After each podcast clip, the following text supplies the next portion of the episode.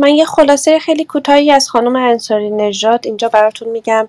خانم ریحانه انصاری نژاد از فعالان کارگری هستند و عضو کمیته هماهنگی برای کمک به ایجاد تشکل‌های کارگری.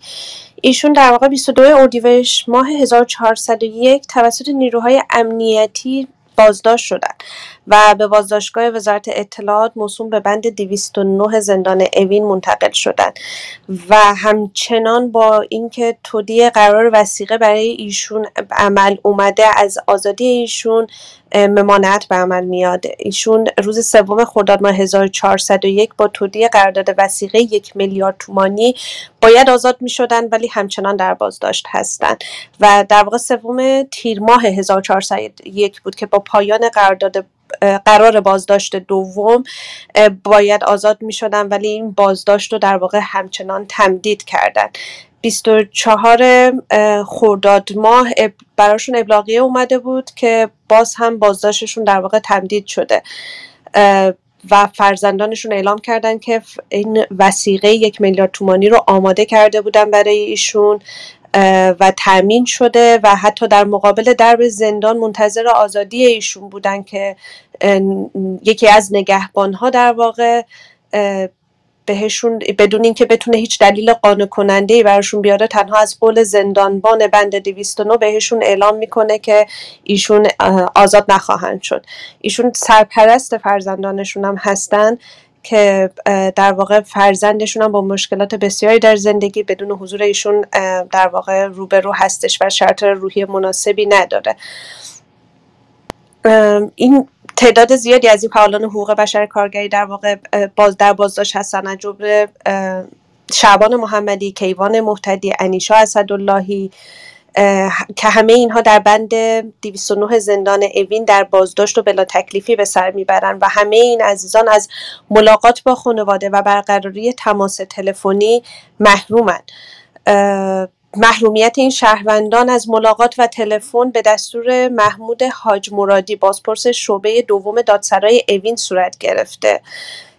که بهشون گفته شده که این بازپرس وقتی خانواده ها اعتراض کردن به این محرومیت ها و تداوم محرومیت ها گفته شده که بازپرس و بازجوی پرونده در مرخصی هستند و امکان تغییر این تصمیم نیستش. خب این خانواده ها برای اینکه بتونن آزادی این عزیزان ببینن قریب به 700 کیلومتر در واقع مجبور شدن حتی این راه رو بگذرونن که بتونن با اعضای خانوادهشون ملاقات داشته باشن مخصوصا اعضای خانواده آقای محمدی که ایشون هم همچنان هیچ خبری ازشون نیست و نگرانی های زیادی برای اعضای خانوادهشون وجود داره. این خلاصه ای بود که من از ایشون داشتم. بله مرسی. من یه اطلاعات بیشتری رو یکی از آشنایان ایشون برای من فرستاده. خانم ریحانه انصاری فرد در 21 اردیبهشت سال 45 در یک محله کارگری در آبادان به دنیا آمد. پدرشون کارگر شرکت نفت بود. ریحانه در آبادان بزرگ شد. در دوران جنگ همراه خانواده ناگزیر به تهران اومد و بعد از مدتی در کارخانه پارس الکتریک به کار مشغول شد. بعد از ازدواج تولد دخترش همسرش رو در سانحه‌ای از دست داد. در ای از دست داد. بعد از این حادثه ریحانه دیگر هم مادر بود هم پدر و هم سرپرست خانواده. در کنار این مسئولیت خطیر زندگی که بارش به تنهایی بر دوش او بود او کارگری آگاه و کوشا برای افزایش دانش و آگاهی خود و دیگر همکارانش بود. ریحانه به دلیل زیست در یک خانواده کارگری به خوبی با تمام مشکلات و تضییقات محیط کار آشنا همواره نسبت به حقوق و منافع طبقاتی خود و دیگر کارگران مطالبهگر بود. به دلیل شرایط حاکم بر اقتصاد و بیثباتی بازار کار ایران چند بار محل کار او تغییر یافت. پایان سال 1399 در حالی که فقط یک سال به بازنشسته شدن او باقی مانده بود و بیش از ده سال سابقه کار داشت به دلیل در واقع اونجایی که کار می‌کرد. به دلیل پافشاری بر مطالبات و حقوق سنفی طبقاتی خود و دیگر همکاران در چارچوب و مستندات قانونی از محل کار خود یک شرکت پیمانکاری در هلدینگ معتبر و زیر مجموعه وزارت نیرو بود اخراج شد. ریحانه برای اشتغال مجدد و کامل شدن سوابق بیمه خود جهت بازنشسته شدن بسیار تلاش کرد. و به دلیل بیکاری و مخارج زندگی سرانجام به ناگزیر به کاری با شرایط نامناسبتر و حقوق ماهیانی کمتر رضایت داد. خب می‌دونید که در سالهای آخر بازنشستگی اگر در واقع یک نفر در حقوقی که دریافت می‌کنه خیلی موثره در میزان حقوق بازنشستگیش.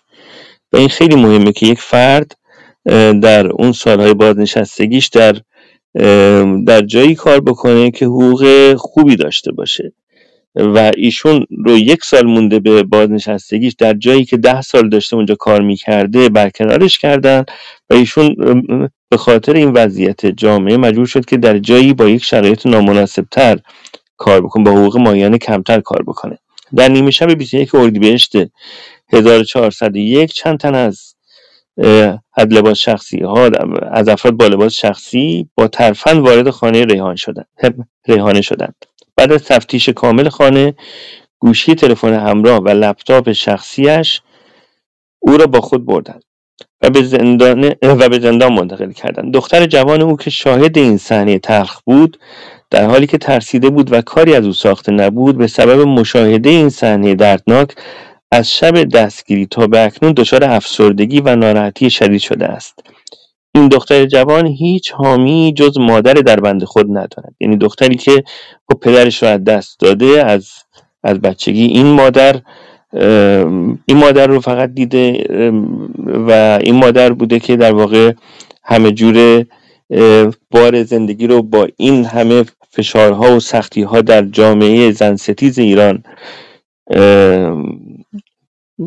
بر گرفته و حالا این دختر الان اون پناه خودش رو از دست داده و دچار ناراحتی و افسردگی شدیده مطابق آنچه که ریحانه در ملاقات ها به دخترش گفته است او را, او را برای پذیرش اتهامات و اعتراف به امور و روابطی که به هیچ وجه واقعیت و سنخیتی با باورهای او ندارد به شدت تحت فشارهای روانی, روانی سنگین قرار دادند. با گذشت بیش از 65 روز از بازداشت ریحانه هنوز به طور رسمی هیچ عنوان اتهامی به او تفهیم نشده و به خانوادهش هم اطلاع ندادند این در حالی است که هفته هاست که برای او وسیقه تعیین شده و علی رغم تأمین آن این وسیقه توسط دادسرا هم ضبط شده این وسیقه توسط دادسرا ضبط شده اما خبری از آزادی ریحانه انصاری نژاد نیست. من من دعوت می‌کنم از آقای علی نجاتی عزیز از پیشکسوتان فعالیت های کارگری در استان خوزستان. آقای ستار رحمانی از پیشکسوتان فعالیت های کارگری که تشریف بیارند و صحبت های این عزیزان رو هم بشنویم. و و بعدش دیگه می‌تونیم مباحث این اتاق رو تموم کنیم. سلام آقای نجاتی عزیز. در خدمت شما. درود به شما. وقت شما به خیر خسته نباشید. درود به همه عزیزان حاضر در سپاسگزارم از دعوتتون. خوب گزارشات کامل جامعه دادید دوستان عزیزان. اما من قبل از که برم رو موضوع مشخص در ارتباط با دوستان کارگر رفقایی که بازداشت شدن من خودم به خاطر فقط یکی از اتهاماتم به خاطر خوندن آهنگ دای دای وقت جنگ سال 90 سنندج که به اتفاق دوستان رفته بودیم پرونده هم برای ما به خاطر همین دای دای وقت جنگ تو سننده چیز کردن. اونجا هم باز کردن که البته با فیش حقوقی که از دوستان آزاد شدیم پرونده نمی‌دونم دیگه. حالا به کجا رسید بعد در یازده سال به حال می‌خوام فقط اینو بگم که دای دای وقت جنگ هم می‌تونه پرونده سازی داشته باشه توی حاکمیتی که ما الان داریم. اما در ارتباط با دوستان کارگرم رفقای عزیزم که الان در بازداشت هستن آقای سعیدی و آقای رضای شهابی که می‌دونید نزدیک به سه ماه که به اتهام نمی‌دونم ارتباط با افرادی که از چیز اومده بودن از فرانسه اومده بودن یه خانم آقایی اتهام جاسوسی زدن و به این اتهام حالا بازداشت شدن که الان بعد از 42 روز همونطور که تو گزارشات گفتید آقای شهابی اعتصاب غذاش تموم کرده. به حال از این بابت خوشحالیم. امیدواریم حسن سعیدی رفیق ما هم واقعا اعتصاب غذاش رو پایان بده. به خاطر اینکه واقعا اعتصاب غذا تو زندان شرایط سخت زندان. حالا همه دوستان مطمئنا اکثرا یا همه تجربه کردن رفتن شرایط زندان واقعا شرایط بسیار سخته اون هم انفرادی. خب دیگه مافوق سخته و اونجا هم هم تحت فشار بازجو باشی. یعنی اعتراف بکنی به اون چیزی که نکردی و در اعتصاب غذا هم باشه. واقعا خیلی سخت. امیدواریم که آقای سعیدی رفیقمون ایشون هم حالا اعتصاب غذاش رو پایان بده. اما چرا به کارگرا کارگرایی که میان تشکل مشخصی به اسم تشکل سندیکایی یا همون تشکل مستقل ایجاد می‌کنن. چرا؟ حاکمیت میاد و با کارگران با فعالین کارگری برخورد می‌کنه. خب واقعا این برای من کاملا مشخص شده. طی این چندین سالی که حداقل یه خودم مستقیما در ارتباط با این بحث کارگری فعالیت کارگری و اخراج به خاطر تشکیل سندیکا و دفاع به عنوان کارگر از مطالبه خودم و کارگرانی که به حال نمایندگی اونان داشتم این دیگه برای اشخاصی مثل ما واقعا کاملا مشخص شده و چیز شده و دیگه دو دو تا چهار تا به قول رو گفتنی شده چرا؟ ما وقتی سندیکا تشکیل میدیم یعنی دفاع از مطالبه به حق خودمون به عنوان یک کارگر و نمایندگی جمعیت. و این مطالبه رو ما از کی داریم می‌کنیم؟ از سیستمی که واقعا بعضی حالا میگن سرمایهداری یا نئولیبرالی یا نمی‌دونم برجوایی یا حالا هرچی ولی واقعا اگر همه اینا هم باشه که من حالا شک دارم ولی واقعا یه با یه سیستم مافیایی رانتی و باندی و خصولتی واگذاری کردن مجموعه های کارخانجات یا شرکت های یا تمام بخش های تولیدی به افراد خاص و این به صورت مافیایی اداره داره میشه.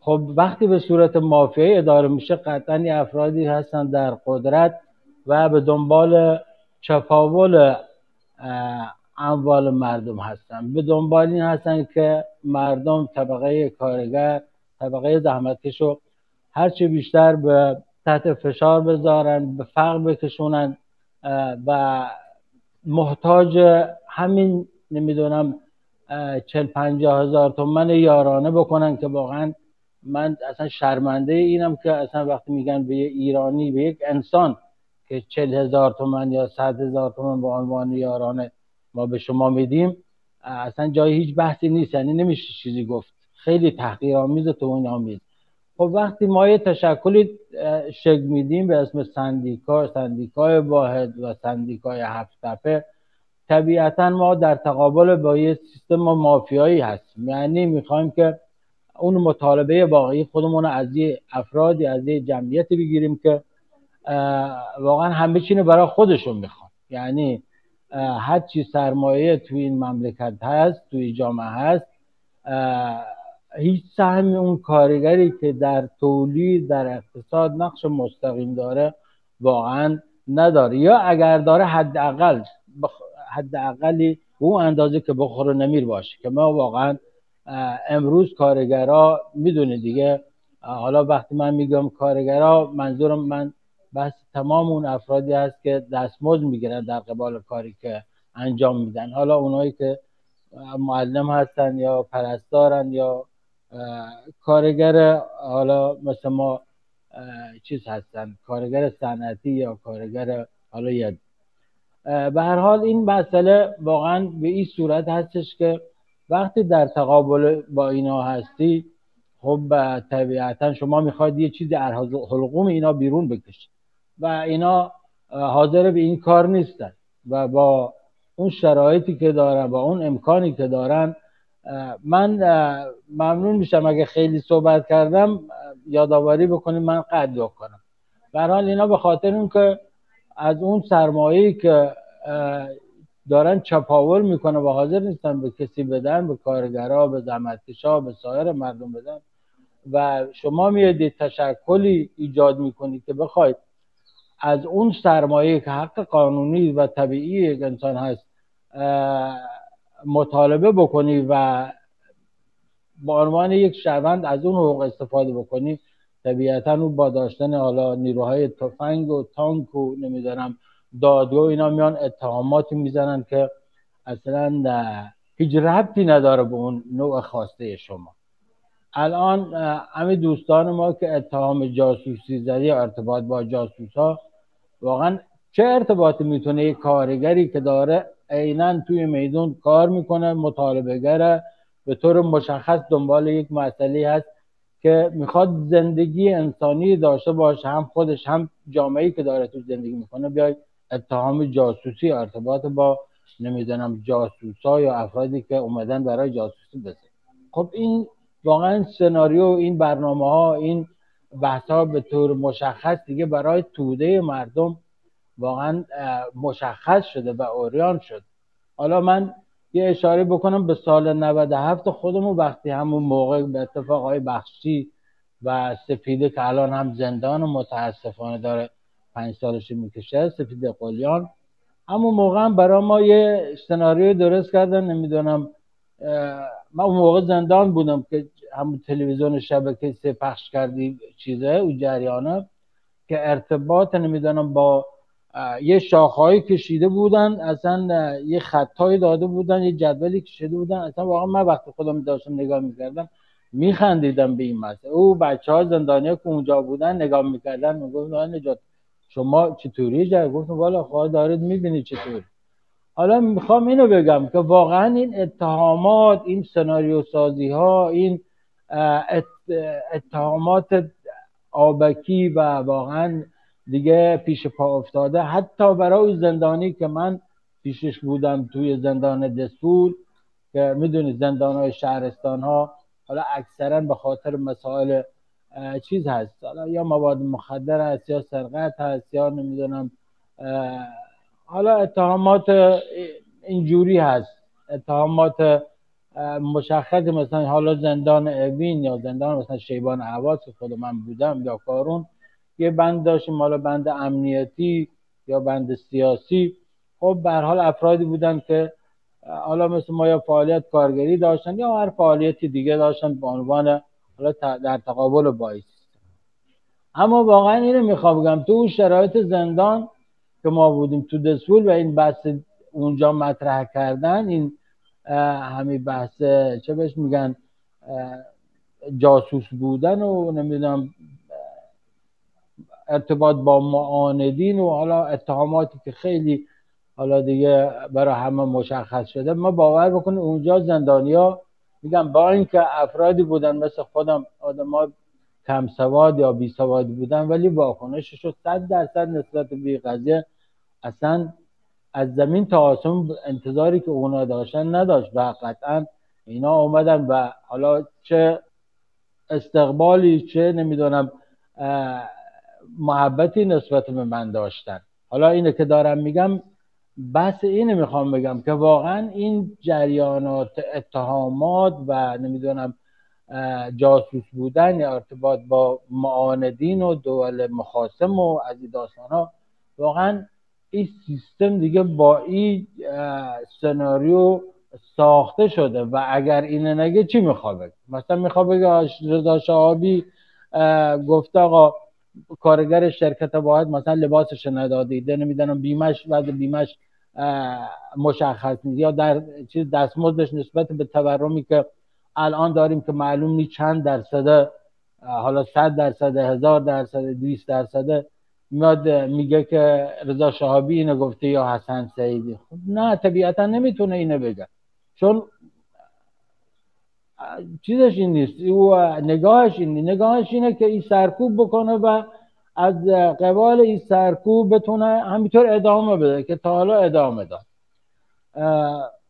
و حالا من آخر صحبت هم می‌خوام بگم یادی هم بکنیم از رفیقم و اسمال گرامی که الان کارگر بازنشسته که حدود یه سال نیم زندانه و از این بابت جدا متاسفیم. امیدواریم که اسماعیل هم هرچی زودتر آزاد بشه.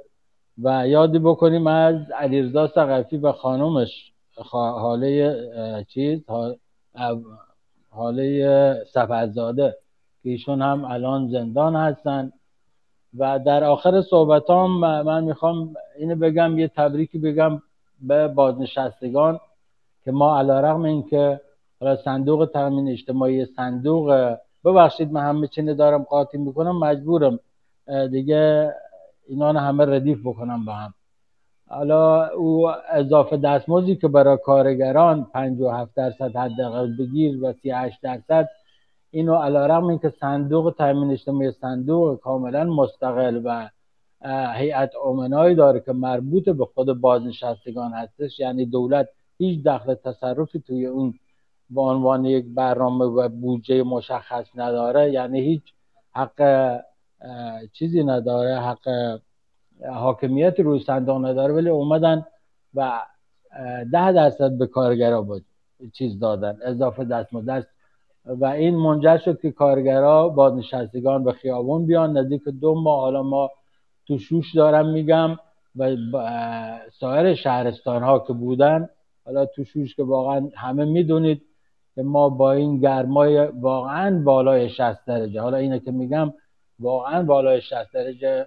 ما به حال اعتراض کردیم تجمع کردیم شعارهای مشخص در ارتباط با زیر سوال بردن دولت و حالا کسایی که به حال اجحافی کردن. به حال خوشبختانه بعد از دو ماه حالا موفق شدیم تا یه اندازه گام رو به جلوی باشه که دولت مجبور بشه که تمکین بکنه به این 38 درصدی که واقعا در قبال این تورمی که الان داریم یعنی قطره توی خلیج فارس. یعنی هیچ اثری نداره. ولی خب با آمدن به میدون و خیابون تونستیم به حق ما حداقل یک گام رو به جلو. حالا هنوز که ندادم برسیم. اما متاسفانه امروز با خبر شده که دوستان حالا ناراحتی داشت و می اومد توی تجمعات متاسفانه به خاطر ناراحتی که داشت و می اومد توی گرما و همه هم بهش می‌گفتیم نیا ولی شوربختانه امروز فهمیدیم که عمر خودش از دست داده و جای تاسف داره از این بابت واقعا ما همه امروز رفتیم در خونه ای دوستمو در شوش و حالا امروز هم دردی کردیم و فردا هم متاسفانه تشی جنازشه باید ببخشید من با کلام تخت تمام کردم. امیدواریم خب در کنار هم با هم دغدغه مند هممون واقعا آرزوی اینه داریم که بتونیم یه جامعه آری از تبعیض و آری از فقر داشته باشیم. من سپاسگزارم. ممنونم که وقتی به من دادید. حالا اگر صحبتی بعد شد در خدمت هستم. سپاسگزارم. خیلی ممنونم آقای نجاتی عزیز.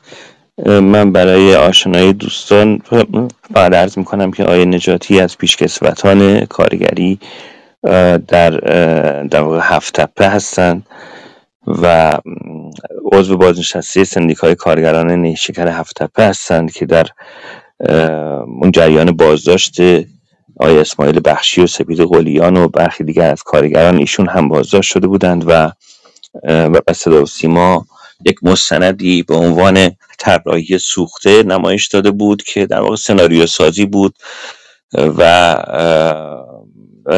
در مورد فعالان کارگری که ره به جایی نبرد و جامعه چنین چیزی رو به هیچ وجه نپذیرفت.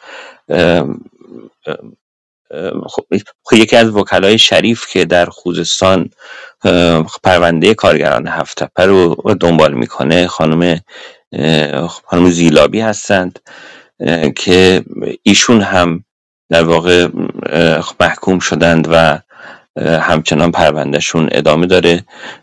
و امیدواریم که در واقع فعالیت این کارگران به نتیجه مثبتی منتج بشه. متاسفیم که یکی از بازنشستگان در شهر شوش جان خودش از دست تا تسلیت میگم جناب نجاتی. در این من همیشه خب نگرانیم این بود. در این خب، هوای گرم خوزستان که چند روز پیش ویدئویی منتشر شد که روی آسفالت خیابان در تخم مرغ نیمرو می‌کردند. و همینطور در سایت های بینالمللی اعلام شد که خوزستان گرمترین نقطه جهان هست. بازنشستگان با وجود ابتلا به انواع بیماری ها با توجه به سن سالشون در سنی هستش که باید آسایش داشته باشن در کنار خانواده باشن در کنار نوه هاشون باشن در خیابان ها حضور پیدا می‌کنن به خاطر شرایط اقتصادی سختی که بر کشور حک فرماست و حقوق پایینی که دریافت می‌کنن و روز به روز در در واقع به زیر خط فقر بیشتر سقوط می‌کنند. مجبورند که خب اعتراضاتشون رو در خیابان ادامه بدن و این نگرانی همیشه وجود داشت و متاسفم که این خبر رو از شما شنیدم. خیلی ممنون که حضور پیدا کردید در این اتاق و صحبت کردید. آقای رحمانی عزیز سخنان شما رو میشنویم. من سلام عرض می‌کنم خدمت شما جناب تواف و دیگر رفقا کامبیز نورزاده و آقای مرادی آقای علی نجاتی دوست بسیار عزیزم. علی نجاتی عزیز و سایر دوستان عزیزانی که به صحبت های شما و ما گوش میدن. خب خبرهایی که واقعا شما دارید بسیار به روز بود و دردناک از, از یه زاویه دیگه. یعنی خبرها همش از زندان و شکنجه و سنگسار و اعدام میشنویم از ایران. و هیچ وقت فعلا همون کوچکترین خبر خوشی که علی عزیزمون گفتن هنوز هنوز هم به انتها نرسیده هنوز معلوم هم نیست که این حتی 38 درصدی که ببینید دیگه به اینجا رسیدیم که چندین برابر باز زیر خط فقره حتی اون 57 درصدی که برای حداقل بگیره ها هم میدن به شدت زیر خط فقره خوشحال میشیم ما. و اینا به هر صورت گام است به جلو. درسته که شاید مرهم خیلی کوچکی برای زندگی کارگران باشه اما سطح آگاهی تشکلیابی اراده متحد کارگران رو بیشتر می‌کنه که یک گام های بعدی را بردارن. اینجا جای به هر صورت خوشحالی داره. اما اون چیزی که تایتل این جلسه هستش زندان در ایران پرونده ویژه و خانم ریحانه انصاری نژاد مطرح کردید. بله در این رابطه نامه که خوندید من هم نامه اون متن دیده بودم. اما نکته که هست و اینه که خانواده های معلمانی که دستگیر شدن از رسول بداقی سوران لطفی اسکندر لطفی شعبان محمدی مسعود نیک خواه اشتباه نکنم و محمد حریبی و جعفر ابراهیمی این این خانواده ها به علاوه فکر کنم بعدا خانواده رضا شهابی اینا بهشون پیوستن. نامه ای نوشتن خطاب به سازمان جهانی کار خطاب به اتحادیه کارگیری و از دختر خانم ریحانه انصاری هم انصاری نژاد هم خواستن که این نامه را بیان امضا کنن. به هر دلیلی من وارد جزئیات نمیشم چون درستم نیست امضا نکردم. و خب این همین باعث شد که اولا اسم ریحانه انصاری در خیلی جاها نیومد. ببینید در اعتراضاتی که ما به اتحادیه جهانی فرستادیم در مورد دستگیری این معلمان و کارگران خب اسامی می آمد ولی متاسفانه یه مشکلی که ما با این اتحادی های جهانی داریم اینه که اولا دقت نمی‌کنن. مثلا بعضی اسامی میفته توی لیستشون. بعد اسامی که ما بر اساس اون دستگیری ها می نویسیم اسامی رو تغییر میدن. و و بروزش هم نمی کنن یعنی اگر فرض کنید ما امروز دوباره یه نامه رو بنویسیم باید حتما باشون چندین بار تماس بگیریم که اسامی عوض شده تعدادی آزاد شدن تعدادی دستگیر شدن. و خب مسلما این این مشکلات هم هست. اما خب مسئله ریحان انصاری نژاد به خاطر اینکه اصلا حالا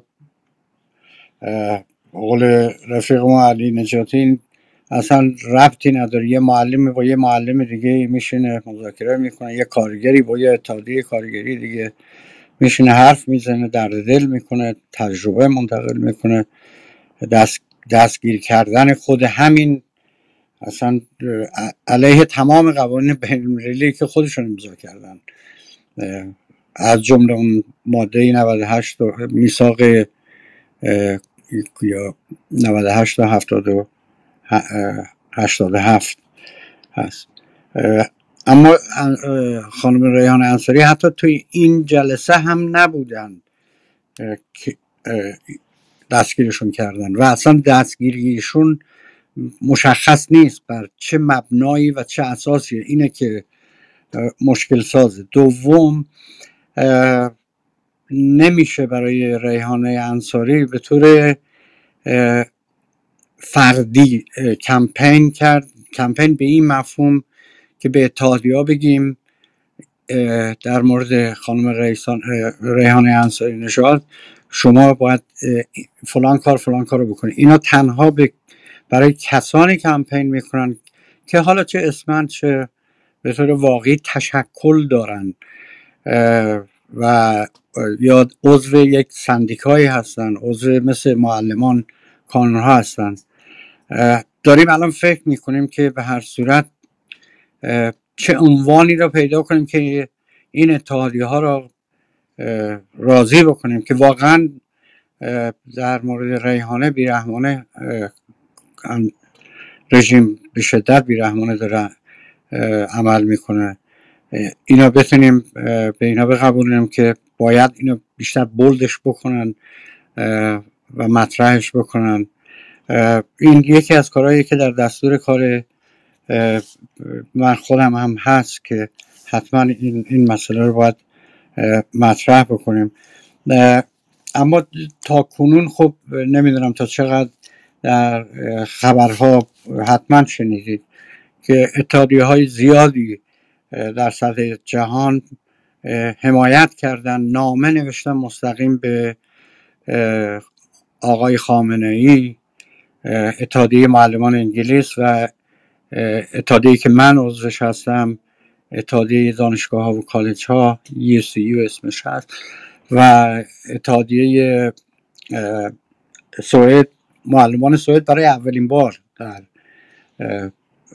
در این رابطه نامه نوشتم به آقای خامنه ای های دیگه از کلکتیو گرفته تا اتحادیه های آلمان نروژ و بخصوص از آموزش بین که 170 عضو داره و اخیرا اف عکس عمل نشون داده سعی می‌کنیم سی که اتحادیه جهانی هست در این رابطه وارد کارزار بشه. و این در حقیقت این سرکوب هایی که اخیرا شدت یافته همیشه بوده اما هر از گاهی رژیم می‌بینه که در وضعیت خطرناکی است دو مسئله رو عمده می‌کنه. یکی مسئله هجابه که ترس و وحشت ایجاد بکنن. در جامعه میان می‌گیرن می‌زنن یا هر هر کس دیگه مثل دست فروشان رو که در یه جو امنیتی ایجاد بکنن. و بعد از اون می‌بینیم که دستگیری ها هست و این به خاطر ترس یعنی این اتفاقی که افتاد این در حقیقت مسافرت سیسیل کوهله رو آقای پاریس اینا این مثل یه نعمتی بود مثل جنگ که خمینی گفت جنگ نعمتی است که تونستن سرکوب بکنن. این هم یک نعمت کوچیک حالا در مقابل جنگ میگن کوچیک. اما در وزن خودش وزن خوبی بود که بتونن دستگیر بکنن. رضا شابی رو نمی‌تونستن دستگیر بکنن. رسول بوداقی را در همون اگر یادتون باشه تجمعات گذشته می‌گرفتن یه روز بیشتر نمی‌تونستن نگه دارن. بچه ها استان فارس هم همینطور. یا بقیه رو جعفر ابراهیمی حکم بهش داده بودن ولی نمی‌تونستن عملیش بکن مونده بودن یعنی درمانده بودن که چه باید کرد و این اتفاق در حقیقت این امکان رو براشون فراهم کرد که بتونن سناریو سازی بکنن. برای اینا هم سناریو سازی مهم نیست چقدر مردم باور می‌کنن یا نمی‌کنن.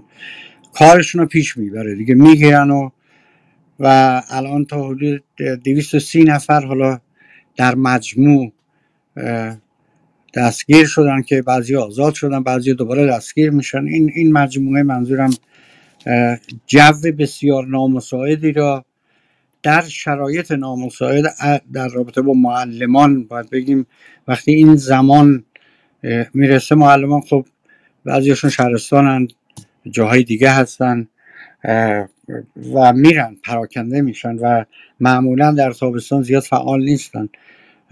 و این, این میگم زمان مناسب و اون اتفاقی که برای رژیم مناسب بود افتاد اینا می‌خوان تا حد امکان استفاده بکنن و بتونن این جنبش رو بخوابونن. یعنی جنبش جنبشی که سالها در حداقل دو دهه به طور فعال بوده و جنبش کارگری به طور کل که از بعد به سر کار اومدن جمهوری اسلامی بوده. اما من به نظرم اینا نمی‌تونن. این جنبش جنبشیه که با پاک کردن صورت مسئله نمی‌تونه بخوابه. مغزل داره مشکل داره و این مشکل رو با سرکوب با شکنجه با اعدام حتی نمی‌تونن حل بکنن. بنابراین باید به این بیاندیشیم که تا چه حد خود این جنبش حالا با همه این ضرباتش می‌تونه این بار به اون مسئله ریشه ای که بتونه کل مشکل طبقه کارگر رو با یه ساختاری که اولا سرمایه‌داری است و دوم اینکه ساختار سرمایه‌داری ناکارآمد در همه زمینه هاست. حالا خود چین هم یه سرمایه‌داری دیکتاتوره ولی حداقل کرونا رو کنترل می‌کرد تا حدودی. اما اینا در همه زمینه ها اختلاس هست ناکارآمدی هست و از در بدترین شرایط دارن کارگران استثمار می‌کنن.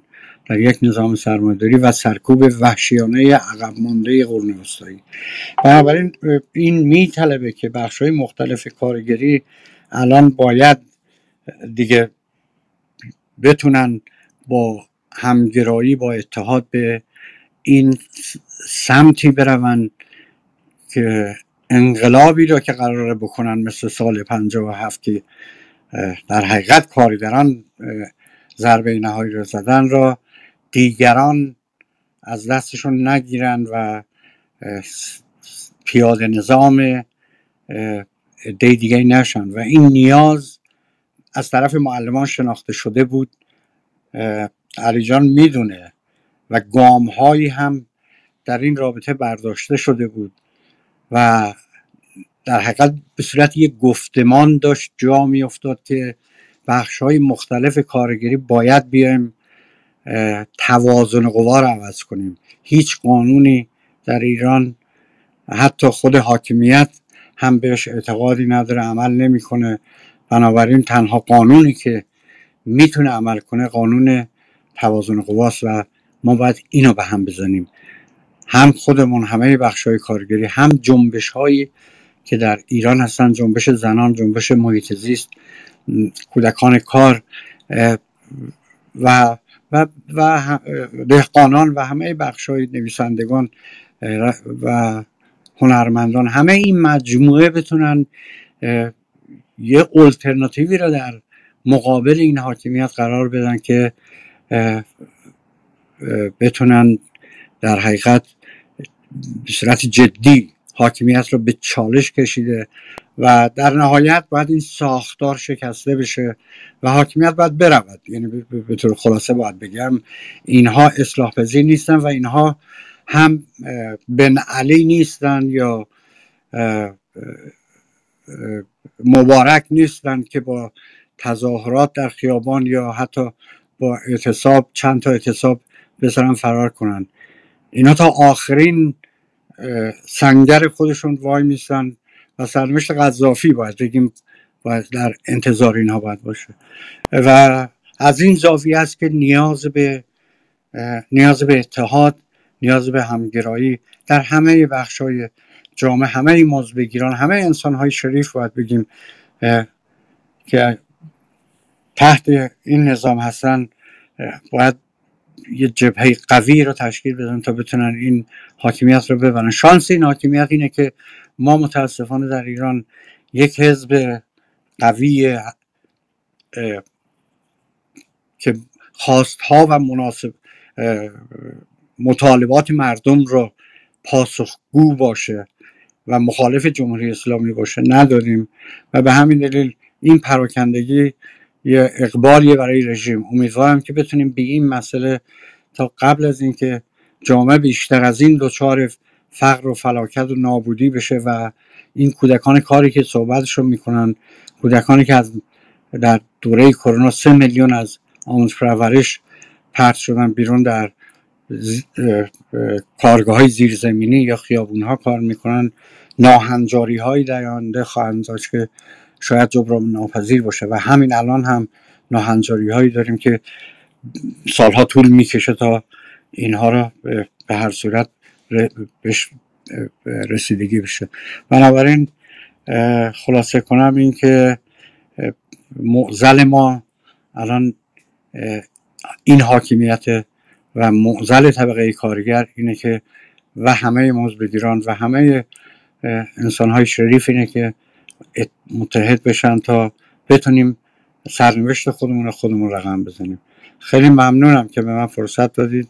امیدوارم که زیاد صحبت نکرده باشه خیلی ممنونم جناب رحمانی عزیز. من یه لحظه دیده بودم تو اتاق خانم ناهید خداجو بودن از اعضای مدیره اتحادیه آزاد کارگران. تا بیام دعوتشون کنم از اتاق رفتن. امیدوارم که برگردن اگر دوستان به ایشون دسترسی دارن. خیلی ممنون میشیم که ایشون هم بیان. قرار بود که آقای جعفر عظیم داده تشریف بیارن ولی جایی که هستن اینترنتشون به هیچ وجه خوب نیست. و نتونستند که همراهمون باشن در این برنامه.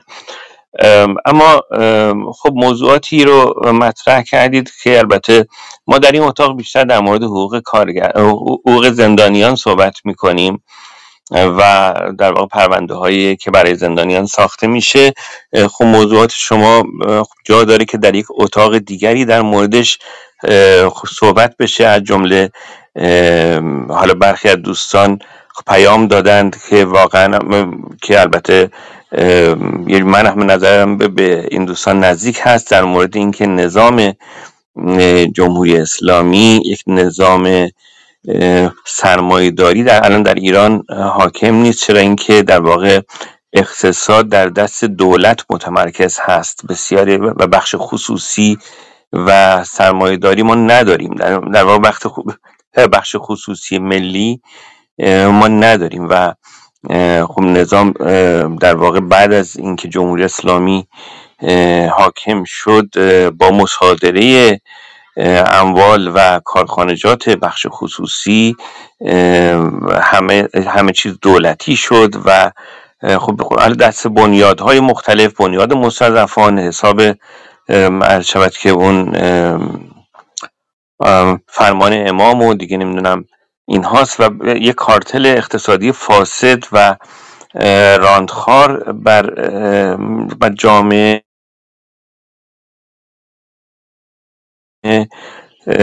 بر جامعه اقتصادی ما حاکم هست که با فرده و و سوء مدیریت خیلی از صنایع رو به ورشکستگی کشونده و از جمله از صنایع دیگه ای که الان ما داریم می‌بینیم. خب اینها وضعیتی که حاکم کردن بر کشور ما خب متاسفانه الان وضعیت در واقع صنعت ما بسیار اسفناکه. خب، ضمن اینکه در طی همه این سالها خود نظام های سرمایه داری که در دنیا معروف هستن به در واقع به عنوان نظام سرمایه داری شناخته میشن با با توجه به اعتراضات کارگری و شکلگیری سندیکاها در اون کشورها اومدن در واقع خیلی از قوانین رو تغییر دادن به نفع کارگران و بیمه هایی که وجود داره حقوق و امتیازهایی که قشر کارگر دارند و کمک های دولتی که میشه در واقع اونها هم خودشون رو اصلاح کردند و و متاسفانه در ایران حاکمیت مذهبی که وجود داره و نظام ولایی که وجود داره خب چنبره زده بر اقتصاد کشور بر همه نهادهای مولد و کارگران رو به استثمار می‌کشه و با حداقل حقوق اونها رو به کار وادار می‌کنه و و متاسفانه این نظام به این صورت میشه بیشتر گفتش که شبیه کشورهای اروپای شرقی در دوران جنگ سرد هستش با نحوه حاکمیت ایدولوژیکش و در اختیار گرفتن همه در واقع اقتصاد کشور.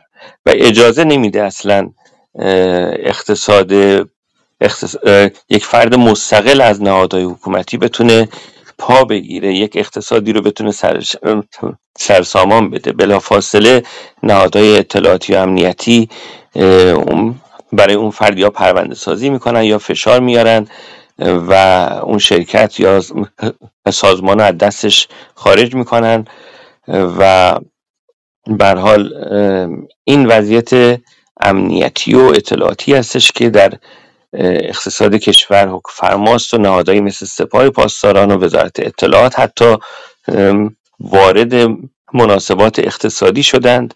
خیلی از شرکت ها رو با قیمت بسیار پایین خریداری کردند توسط عواملشون و اون شرکت ها متاسفانه سال به سال وضعشون بدتر شد و ورشکسته شدن و میشه گفتش که حالا اومدن بخش خصولتی اومدن خصوصی سازی کنن به اصطلاح ولی با دادن کارخونه ها به بخش در واقع به اطرافیان و حامیان خودشون بدتر وضعیت اصفبارتری را حاکم کردند بر اقتصاد کشور. سود جان, جان شما چیزی می‌خواستید بگید گویا؟ خیر صداتون دیگه لحظه قطع و وصل می‌شد خواستم بگم که صداتون قطع و وصل بله بعد درست شد؟ بله بله. بله مرسی. خب سوین عزیز ما شما رو هم بشنویم. اگر می‌خواید در مورد چیزایی که توی چت نوشید صحبت کنیم ما اینا رو تو خبرها گفتیم و راجبشون صحبت کردیم. اگر صحبت دیگری غیر از این موارد دارید بفرمایید. نیست. هستم دوستان بفرمایید. نه. الان صداتون بهتر اولش خوب نبود الان بهتر شد. بله هنسیج رو قطع کردم. نه من مطالب رو گذاشتم برای اینکه باشه که دوستانی که بعدا دارن گوش می‌کنن مطالب رو به صورت نوشتاری هم اونجا نوشته شده باشه و به حال بعضی از دوستان میان چت هم کنترل می‌کنن و خیلی هم بهتری که اونجا باز اسم دیده بشه و بتونن از اینها توی هشتگ هاشون استفاده کنن چون واقعا احتیاج که رسیدگی بشه. همین یه چند ساعت پیش هم العظیم الان در حال سوختن هست و امکانات آتش سوزی هم بسیار کمه. اون رو هم دوستان اگر بیان و تو هشتگ ها شرکت کنن و هم تا دریاچه ارومیه خیلی ممنون میشیم ازشون. نه من فقط می‌خواستم بگم که در حمایت از عزیزان کارگری روز شنبه در فرانکفورت من بودم در کنار دیگه از عزیزان. متاسفانه اینترنت خیلی محدود بود. نمی‌تونستم موقع بذارم توی فضای مجازی ولی امروز می‌گذارم. دوستان جمع شده بودن در حمایت از آقای شهابی و بقیه عزیزانی که در بند هستن. البته کاملا هم دوستان درسته از بچه های چپ آلمان بودن ولی از بچه کارگری بودن و از جزو بیشتر بچه چپ کارگری بودن. و اونجا البته من طیف های دیگه بچه ها هم دیدم و اومده بودن حمایت کردن و خواستم فقط اطلاع رسانی کنم که بچه هم که خارج از کشور هستن بیکار نشستن هر وقتی که بتونن توی این اکسیون ها شرکت می‌کنن و اکسیون ها رو هر هفته برگزار می‌کنن. توی کل هم باز بچه ها جمع شده بودند برای همین مسئله و حمایت از دوستان. من متاسفانه کل این هفته نبودم فرانکفورت بودم ولی خب یک ساعتی در کنار عزیزان بودیم و عکس ها چاپ شده بود ها رو گذاشته بودند اعتراض کرده بودند برای قرارداد چل میلیاردی که به حال با روسیه بسته شده و بسیاری دیگر از مطالبی که دوستان روی بنرهاشون گذاشته بودن و اطلاع رسانی کرده بودن و یعنی واقعا دیدم که چقدر دوستان توی هر شهری که من این چند وقت رفتم دیدم که چقدر دلسوز بودن چقدر پیگیر بودن و همین صداهای کم و همین کور شاید اون شمع‌های کوچک روشنی که به حال باز عده‌ای رو شاید به فکر فرو ببره و عده‌ای رو همراه کنه در این همراهی ها و این همگامی ها خیلی ممنون از برنامه‌تون. جواد عزیز سوده عزیز کامبیز عزیز دیاکو جان و جای امیر سالار اینقدر خالیه که من واقعا امروز بالاخره گفتم بیام روی stage در کنارتون باشم و این خبرهایی که هم که یه مقداری باز بهتر هست رو بگم و خیلی هم خوشحال شدم بابت پایان اعتصاب غذای آقای شهابی ولی متاسفانه بسیار حال بدی دارند و به شدت نیاز به بیمارستان و درمان دارن ولی متاسفانه از قرار معلوم مثل همیشه رسیدگی نمیشه. همینطور آقای اسدی من امیدوارم که به همه واقعا نمی‌دونم چی واقعا نمیشه به اینها انسان گفت. نمی‌دونم زندان بان هم آدم دیگه فکر نمی‌کنه بر خودش ممکنه پیش بیاد.